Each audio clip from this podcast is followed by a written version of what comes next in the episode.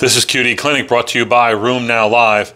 I'm Dr. Jack Cush from RheumNow.com. Today we're going to talk about weighing decisions in rheumatoid arthritis. We did this today in clinic. We sort of said, what do you do? This or that? Here's some examples. Drug one versus drug two. We don't really need two drugs. Which one do we stop? How do you make that decision? Usually, this is in the context of being on multiple DMARDs and trying to stop one.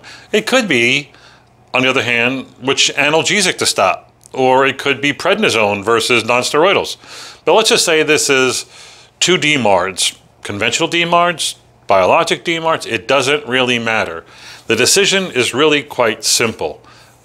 Number one, ask the patient, which drug do you want to go off of?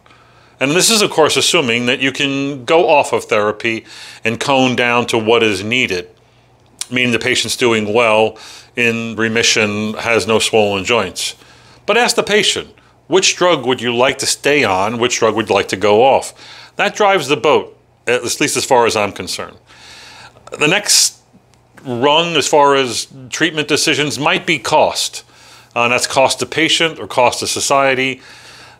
Third might be complexity of therapy. Go with the easier regimen. Patients are already having a hard enough time keeping up with all your prescriptions and all the things that you want them to do. And then lastly, polypharmacy, the drug that's going to take them out of polypharmacy and into some sort of simple regimen. So ask the patient, keep it simple, stupid. KISS. Second issue, do I wean the biologic DMARD or the DMARD or do I discontinue? What should I do? Well, here it's a different decision. It's actually quite simple. You spend most of your life trying to control rheumatoid arthritis, a deadly, dastardly, progressive, never ending condition, and yet someone wants to take monotherapy, less therapy. It ain't that simple. So, one, you should discourage people who want to go off of therapy when they're doing great. Now, that is assuming they've shown you active synovitis and clear cut evidence of rheumatoid arthritis. The odds of people going to drug free remission off of therapy are very low 10%. So, do you wean or just do you discontinue when they're doing great? Well, ACR guidelines on this were actually quite intelligent, and I think the best out there. They say that if you're in LDAS, low disease activity state, you don't change nothing. The only way you can change is if you're in remission. EULAR guidelines, as we reviewed last week, said that if you're in deep remission, sustained remission, then you can consider changing the interval and taking less drug as opposed to going off of it.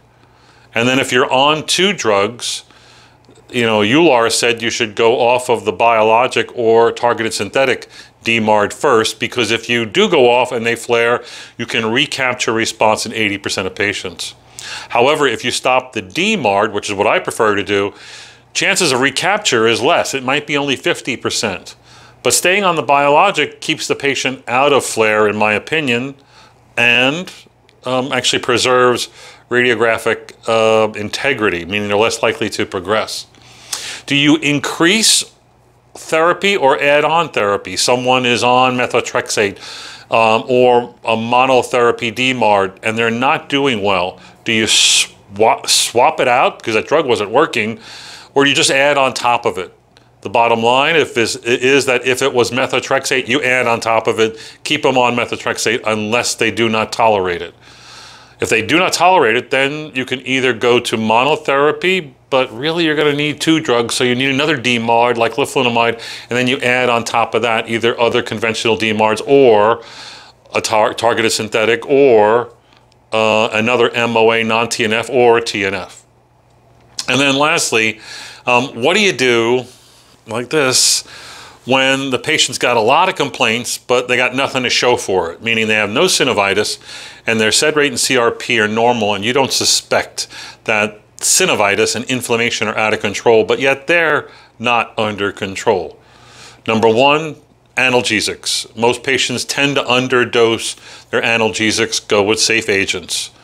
Number two, modify lifestyle. And number three, fix their sleep and identify fibromyalgia and tell them they're doing great.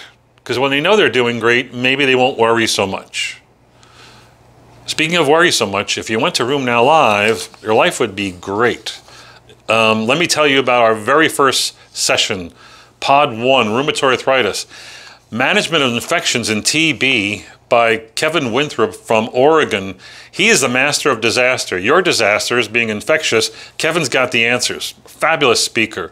Followed up by Roy Fleischmann, who is encyclopedic uh, as far as his knowledge of new therapies and drugs that are just now new on the market. He's the guy that does all the trials. He's the first author on all the major drugs hear what he has to say. And then John Giles from Columbia in New York is going to give uh, the best lecture you've ever heard on cardiovascular risk assessment and prevention. That's just the first session of many sessions, RheumNow Live. Register now, there's still a few seats. We'll talk to you tomorrow on QD Clinic.